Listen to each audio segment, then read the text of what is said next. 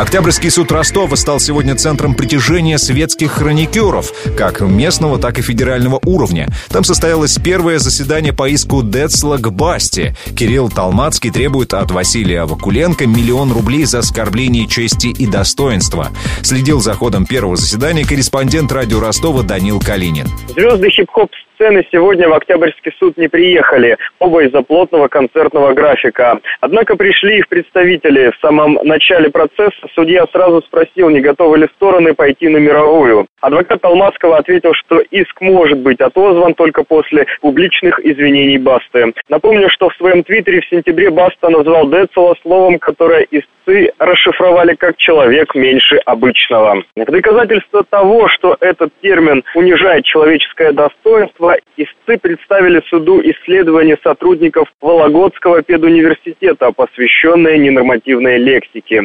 Суд принял статью на рассмотрение. Кроме этого, юрист Толмацкого уповал на широкую популярность твиттера Басты. Там 250 000 подписчиков. Это, по его словам, удар по имиджу Децела. Представитель Басты в ответ заявила, что все аргументы оппонентов не имеют юридической силы. Дело по существу начнут рассматривать 7 декабря, по словам юриста Басты, артист хочет сам участвовать в рассмотрении дела и специально приедет для этого в Ростов.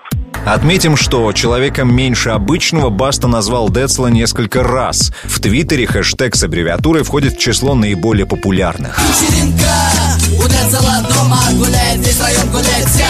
Школа вечеринка, у Децла дома все двигают попами под музыку хип-хопа. В зале сюда собралась родня, мама, папа.